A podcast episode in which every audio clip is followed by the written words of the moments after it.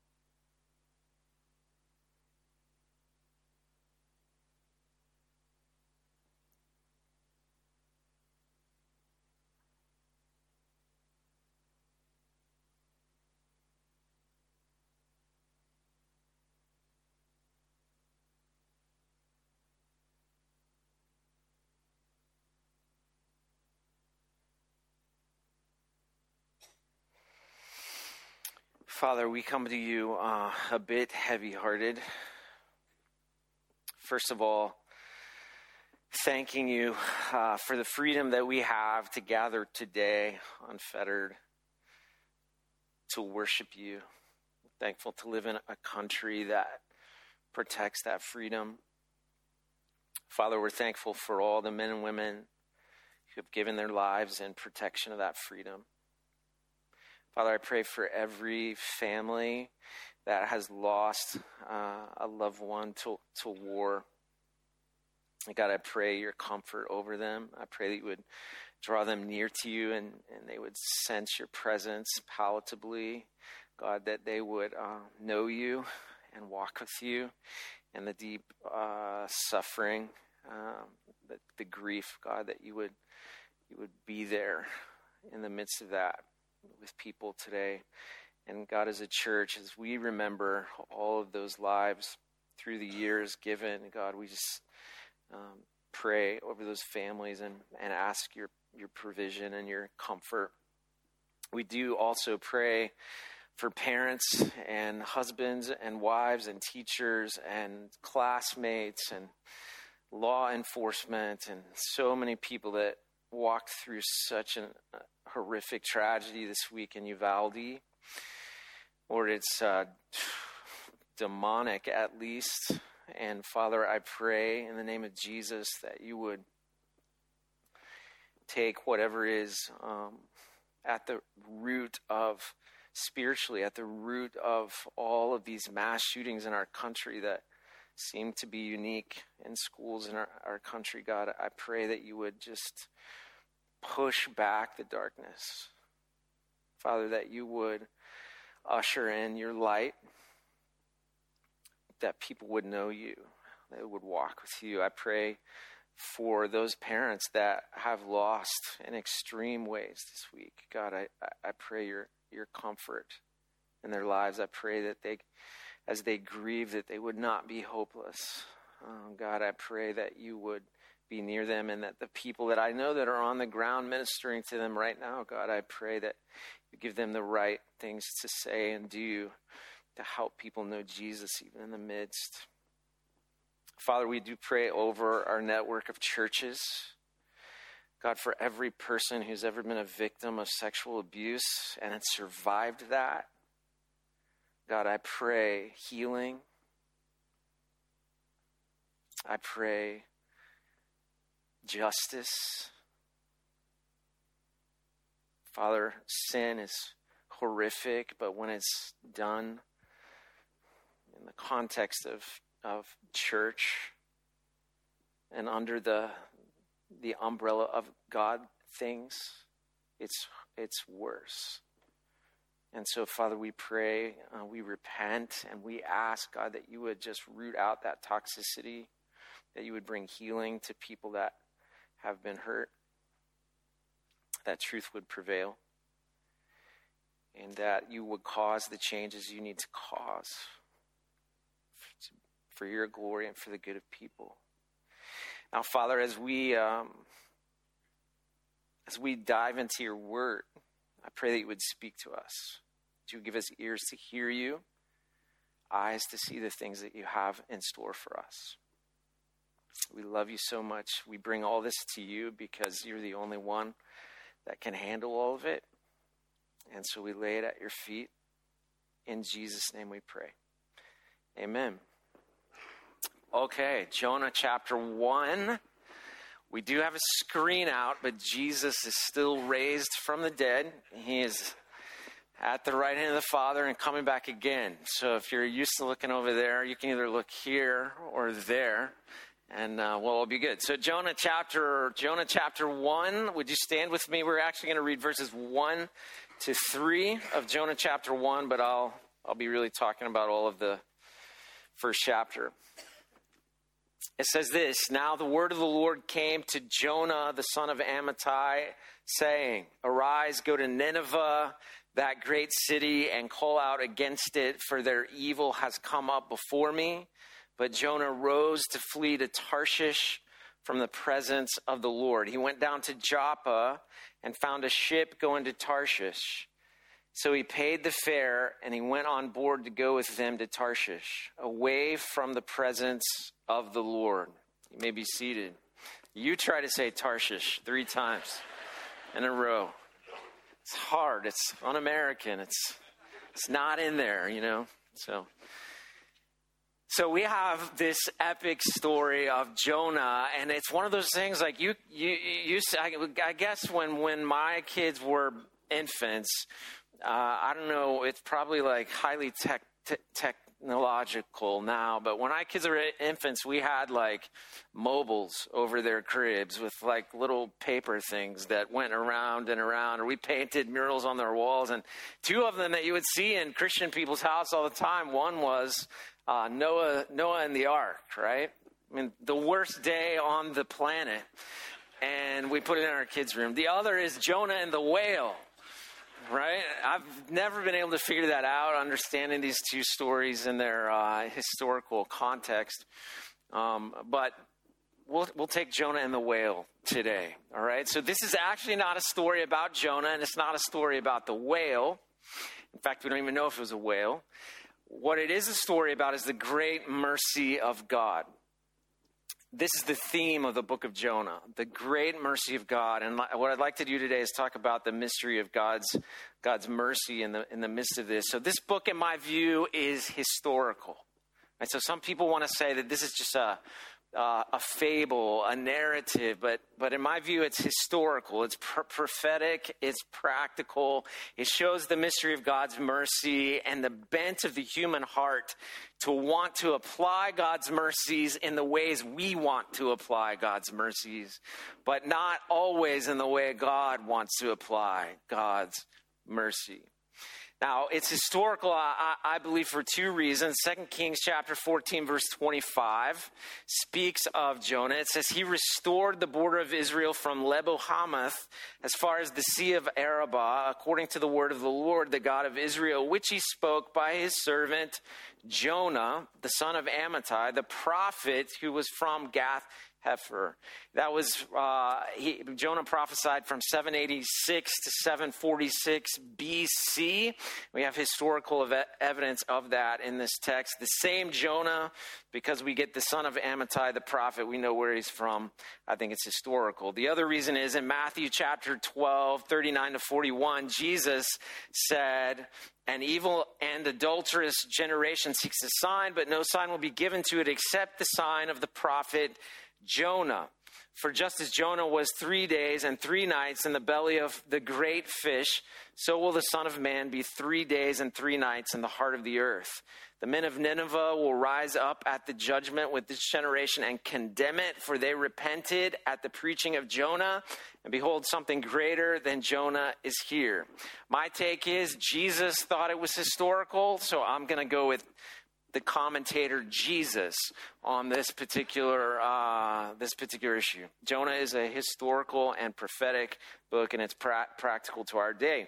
There are two scenes in the book of Jonah, so you really need to read them. It's 48 verses, four chapters. You really need to read it all at one time to get an understanding of the, the book. There are two real scenes. One is God calls Jonah to a task, and he runs. That's scene one. The second is God calls Jonah again to the same task, and he obeys begrudgingly. That's scene two. Uh, let me just tell you the story, if you didn't know the story. So, Jonah, prophet of Israel, was asked by God, called by God, to go to the city of Nineveh and prophesy toward their repentance because they were an evil city. Jonah did not want to do that. Instead of going well, instead of going east to Nineveh, he went down to what is modern day Jaffa, the port Joppa, and he got on a boat and paid a fare to go to Tarshish, which was the other direction. While he's on the sea, a storm comes up. These pagan sailors are like, What is happening? Jonah's like, I'm happening. This is my fault. If you throw me over, it'll stop. They throw him over, it stops. He gets swallowed by a great fish. He's in the fish, according to the text. Uh, he's in the belly of that fish, and then he spit up on the beach, and then God calls him to the exact same thing again. The word of the Lord came to Jonah, the son of Amittai Go to the great city of Nineveh, because they're evil in my sight, and preach to them. And Jonah's like, okay, after he's been, you know, he's repented in the belly of the well and all that, or fish and all that stuff, but but now he goes begrudgingly. He's begrudgingly for a reason, begrudging for a reason. We'll get to that. He goes to Nineveh. He preaches. They do. They repent, which is why Jesus is saying they're going to raise up in the the judgment in this Matthew twenty four passage.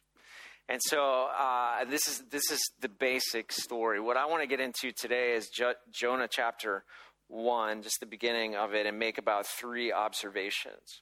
So the first observation in Jonah chapter one, one to two, is that God gave Jonah a really unique prophetic assignment. It's a really unique one. The word of the Lord came to Jonah, son of Amittai, saying, "Arise." Go to Nineveh, that great city, and call out against it. So, as far as we know, this is the first time that a Hebrew prophet is sent to another nation to preach repentance. Now, there's some oracles in the scripture, some things that they said to other nations, but this is the first time that we hear, Take your feet and go. Uh, to this foreign nation for a, a Hebrew prophet and preach against it. Um, it's unprecedented. It's unheard of to be sent to such a people as the Ninevites, in fact. Nineveh is the capital of the Assyrian Empire. And let me just explain a little bit about that so you can understand uh, Jonah's plight, because there's part of me that kind of identifies with Jonah here. Jonah did not want to go to Nineveh because Nineveh has a history with Jonah and his people. Uh, there are two terrible warlords back to back in the history of Assyria, both palaced in Nineveh, and it's in the time frame that Jonah was prophesying before Jonah, during Jonah, a little bit after Jonah. Um, Shalmaneser the third. Anybody heard of Shalmaneser the third? Okay. He's uh, named your first kid after him. Uh, hope not, because Shalmaneser III is really, really a bad person. He is known uh, for conquering, he's known for torture, and that torture looks like dismembering and decapitating enemies as depicted on stone relief walls that he had in his palace in Nineveh. So he did these atrocities and then he made artistic impressions of them so that he could see them every day in his in his palace. History suggests that they forced family and friends to watch the torture. Uh, family and friends had to parade the decapitated heads of their loved ones elevated on poles. Those who survived endured the cruelest form of slavery, uh, the, the worst kind. Assyria was a terrorist state in that particular uh, time frame. And it extracted heavy tri- tribute from Israel from 842 to 815, which is just before the time Jonah is prophesying. So, if you're a patriot like Jonah, do you want to go to Nineveh? No you don't, and that's where he's coming from. Now, there's a second, a second uh, warlord that comes from Nineveh. His name is Sennacherib, and Sennacherib is raised up by God. You can read this in the biblical text. Raised up by God to come against Israel, and he actually conquers uh, all ten tribes of the north, and he, he sacks them completely in 722 BC, which is just uh, just uh, near the time of Jonah's prophecy. He's an evil warlord with his own litany of awful things, but you get the picture, right? And so Jonah did not want to go. Um, it, it, and this was the nation that God was sending Jonah to as a missionary. I mean, sometimes God calls people to do unprecedented things for kingdom purposes. Has God ever asked you to do anything you didn't want to do for his purpose? This was a big one for Jonah. He did not want to do this. Now, here's the second observation that I'd make. Not only was it uh, that God was giving Jonah a really unique prophetic I mean, assignment, he could have said, like, nobody's ever done this before. He could have said all kinds of, of, things. You know, it was very unique. But the second is that Jonah despised the Ninevites and hated that God would even care about him. So I, them. So I've heard this preached or taught before that Jonah must have been afraid because of Shalmaneser uh, or Sennacherib and the, all that comes with them. But I don't think it was fear. I think it was hate. And we need to sit in that tension.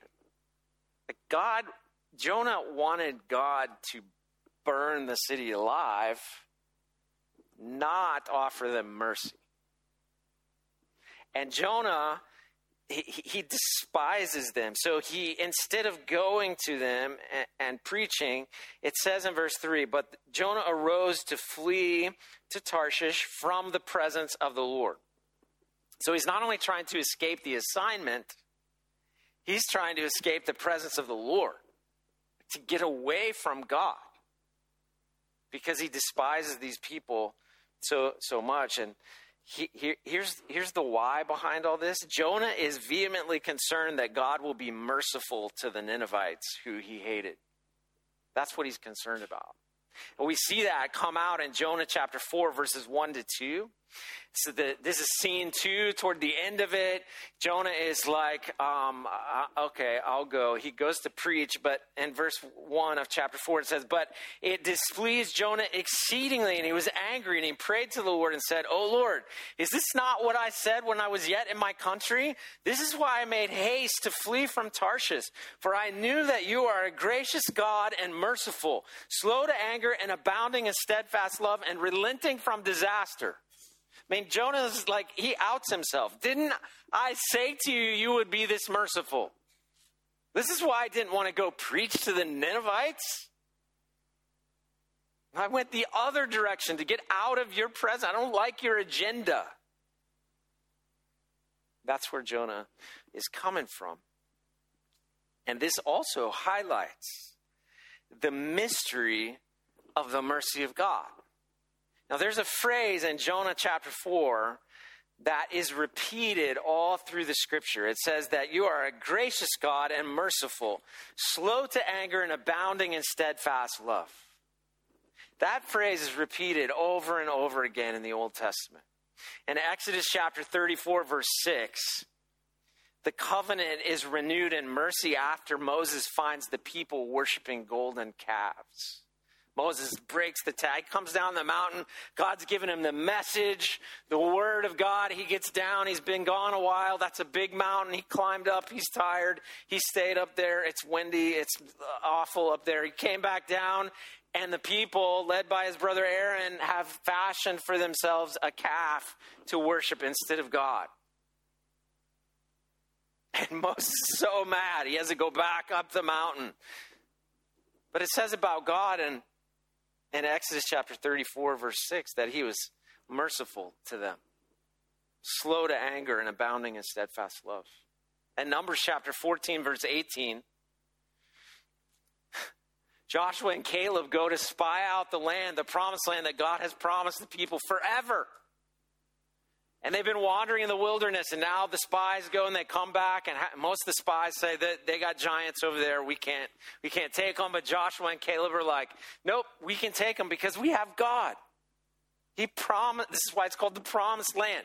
He promised us this land, but people didn't follow Joshua and Caleb. They wandered in the wilderness for 40 more years, but it says in Numbers chapter 14, verse uh, for 40 years because of it. But not, Numbers chapter 14, verse 18, it says that God was merciful, slow to anger, and abounding in steadfast love with his people. In Nehemiah chapter 9, verse 17, the, we encounter an Israelite people who need mercy from God because they forgot God completely. They're a stiff necked people, according to the text. They've appointed a terrible leader, according to the text, and yet it says that God showed them uh, mercy. He was slow to anger and abounding in steadfast love. And Psalm 86, verse 15, Psalm 103, verse 8, and Psalm 145, verse 8. The psalmist writes that God is merciful, slow to anger, and abounding in steadfast love. In Joel chapter 2, verse 13, Joel the prophet says, Return to the Lord, all of you that are far away from God, because he is merciful, slow to anger, and abounding in steadfast love. Jonah knew this about God. Jonah knew that he's merciful, slow to anger, and abounding in steadfast love. He knew if I go preach, Yahweh says repent, and the people repent, God will pour out his love on them in mercy. I don't want that. Of course, we have experienced the mysterious mercy of God in our own lives. Think about what Paul said in Ephesians chapter 2, 4 to 9. But God, being rich in mercy, because of the great love, this is the steadfast love we've, we've, been talking about, with which He loved us, even when we were dead in our trespasses, made us alive together with Christ. By grace you've been saved and raised up with Him and seated us with Him in heavenly places in Christ Jesus, so that in the coming ages, he might show the immeasurable riches of his grace and kindness toward us in Christ. For by grace you have been saved through faith, and this is not your own doing, it is the gift of God, not as a result of works, so that no one may boast. I am personally grateful that in Christ God has been to me merciful, slow to anger, and abounding in steadfast love. For every one of you that walk with Christ, who know the Lord, who have been saved from the penalty of your sin and the wrath of God, He has poured out on you steadfast love in heaps of mercy by the shed blood of His Son.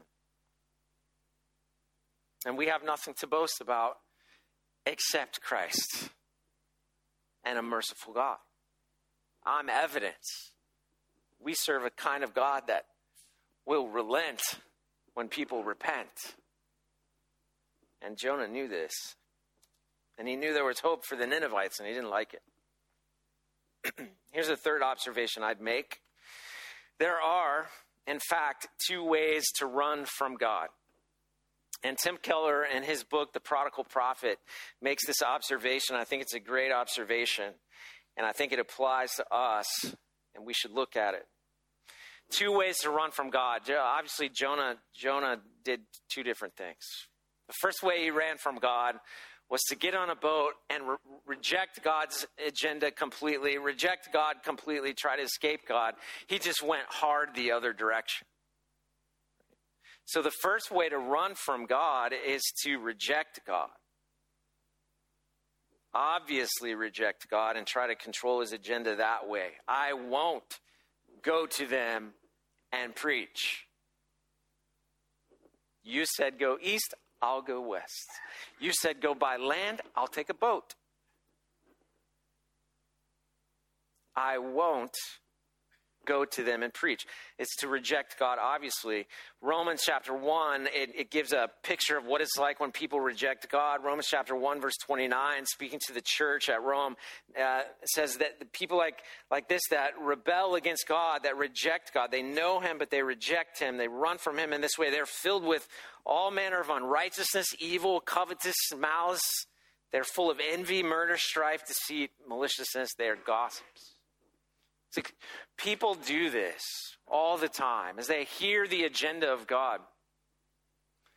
They hear the call of God. They even read the words of God, and they're like, yeah, but I won't do that.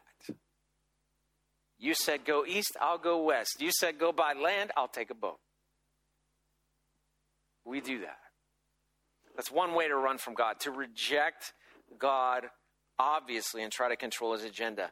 The second way to run from God to is is to religiously obey God and to cr- try to control his agenda in the midst of that.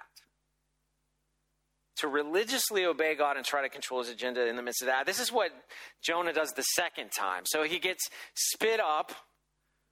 Uh, you know, he's you, you would tend to repent if you're in the belly of a fish.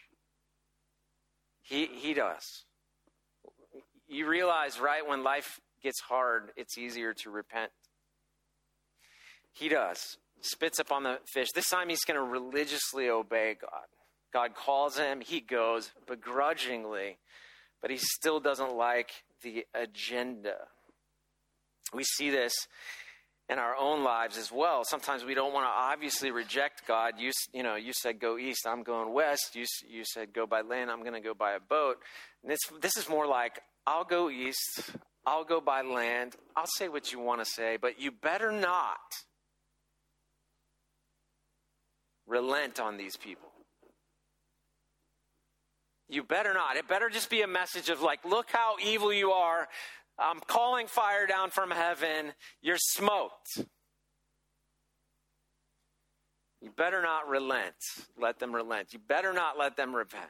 You better not be this merciful, loving God with Ninevites. And in this case, he religiously obeys God and tries to control his agenda. See the same thing in the story of the prodigal son, in fact. So you might know the story of the prodigal son the, the youngest son asks his father uh, for his inheritance early. And he takes his inheritance and he goes to a distant land and he squanders that inheritance on everything that you could possibly squander an inheritance on that's bad. And he finds himself you know, working with pigs and then eating and eating from from the pig pen and all those kinds of things. And he decides to himself, you know, I'm going to go home because it'd be better to be a servant in my father's house than uh, whatever. So at, at, the beginning, he just wanted to control the agenda and reject his father. Give me my inheritance. I'm going to go be what I want to be. You said stay here and grow up and be part of the household of the father. I'm going to I'm going to go to a distant land and do what I want to do. That's that's illustration number one. But in in the pro, the parable of the prodigal son, you also have this older brother. The older brother like religiously obeys God he's he's right you know he, he does what he's supposed to do. He stays with the father. He works in the father's household. When that prodigal little brother comes home the older brother i'm the older brother in my family. I can kind of identify with this guy. The older brother is like fired up. I've been responsible i've been here doing the work you're, it says that the younger son, he didn't become a servant. He was reinstated. Like he's given a, the family ring, shoes for his feet, a robe for his back, clean him up. Let's, let's have a party. He's back. The older brother hates that. The older brother has religiously obeyed, but he's in his head. He's like, but you better not relent on this guy. Let him be a servant, but don't, don't be a merciful, gracious, slow to anger and abounding in steadfast love, God. Well, what we're going to see in the book of Jonah is that Jonah actually did both of these things. He ran from God two, two different ways. And here's what I'd like for us to think about as we close today it's quite possible for us to run from God by rebelling against God and just go in the other direction. People do that. People do that all the time. I've done that in my life before. But what becomes more normative in the context of a church when people begin to, to grow in their faith is when they don't like God's agenda, they actually choose option two. I'll uh, religiously obey. I'll go east. I'll take the land. I'll say what you want to say. But they try to control the uh, agenda of God. But, but you better not do this or that or the other. And if we're going to be people that are focused on the king and the kingdom, then we have to yield to God's agenda. And we find ourselves in a place where we open our hands and we say to God, Have your way. Remember how Jesus taught the disciples how to pray? Our Father in heaven, holy is your name. Your kingdom come, your will be done on earth as it is in heaven. There's no ever like, my will be done, my kingdom come. I mean, can you imagine the geopolitical conversations Jonah was having with God? Don't you know how they extracted tribute from Israel all this time? We're Israel, we're your people. We're the chosen ones. Don't you know what they did to us? Why would you relent? Why would you show them mercy? I'm not going to preach to them. I hate them. Okay, I'll go preach. Still hate them. I'll go preach. Just make sure you smoke them when I'm done. Instead, they repent. The theme for our book that is hope filled is that God is gracious, He's merciful, slow to anger, and abounding in steadfast love.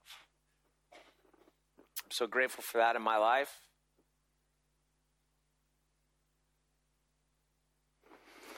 And that's the God that we carry into our domains, into our neighborhoods, into our workplaces, wherever our feet may take us. A God that is merciful. Merciful. It's clear from the Old to the New Testament. He's merciful. Lots. His mercy is greater than we can imagine, I, I, I believe, based on the context. If he's willing to send his son, his only son, the one that he loved, to die on a cross, to save us from our sins, to pour out mercy on us, his mercy is greater. It's more astounding than we can ever imagine. That's what I want us to embrace today. Look, you may be running from God in one of two ways. Ask yourself, Am I? Has He asked you to do something unprecedented for His kingdom's sake? Are you trying to escape that? You're trying to run from that. Don't, don't run. Don't try to control the agenda. Uh, simply just say, Your kingdom come, your will be done on earth as it is in heaven, because God has poured out his great mercy on you, and the world that we live in needs the mercy of God. People need to know the mercy of God in Christ. Everybody's mad. So, of course, God must be so mad that he's going to, you know, smite everyone. Well, ask the Ninevites about it. He's a merciful God, slow to anger and abounding in steadfast love. Sometimes I ask myself the question, why? I've done it in the last two years. Why in the world, God, have you not yet sent your son Jesus back yet? There's a lot of evil in the world. If I'm in charge, I'm pulling, I'm hitting the button. Jesus, is here, restoration of all things. Why, why not yet? Because he's merciful, slow to anger, abounding in steadfast love. Would you bow your head and close your eyes? Just ask the Lord to speak to you.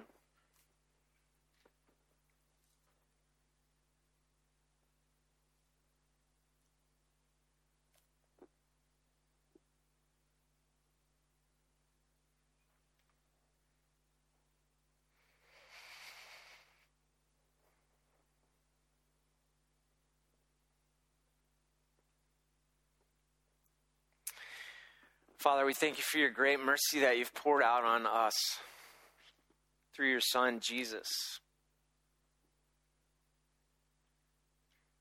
We didn't deserve it. You, you have poured that out on us. And it's my own life, you have had mercy upon mercy.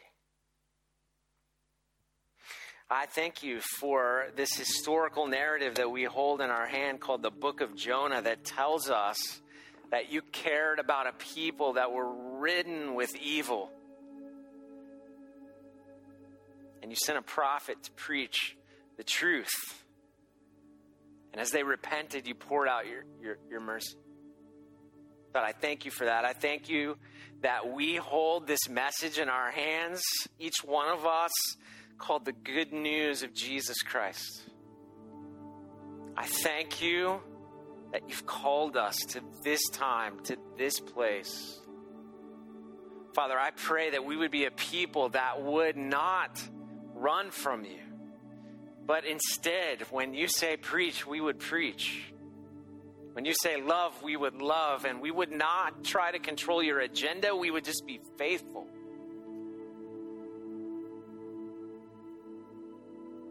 I pray that you would pour out your mercy over the 4B area, on the people of this region, God, by your Spirit and through the people of God in this region, that they would know that you're a good God, merciful, slow to anger, and abounding in steadfast love.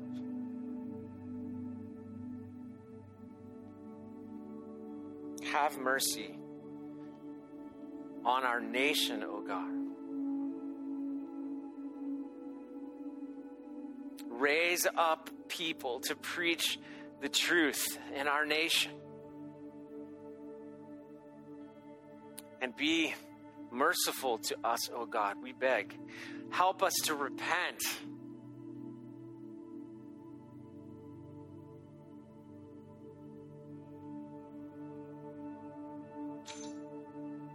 Father, I pray for moms and dads and grandmothers and grandfathers in Uvalde, Texas. Have mercy on them, oh God.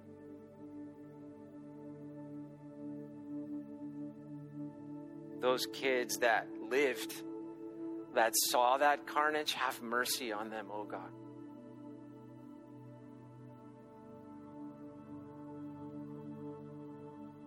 We thank you that you're slow to anger and abounding in steadfast love full of grace. Thank you, Jesus, for loving us, for giving yourself for us. Praise your holy name in Jesus' name. Amen.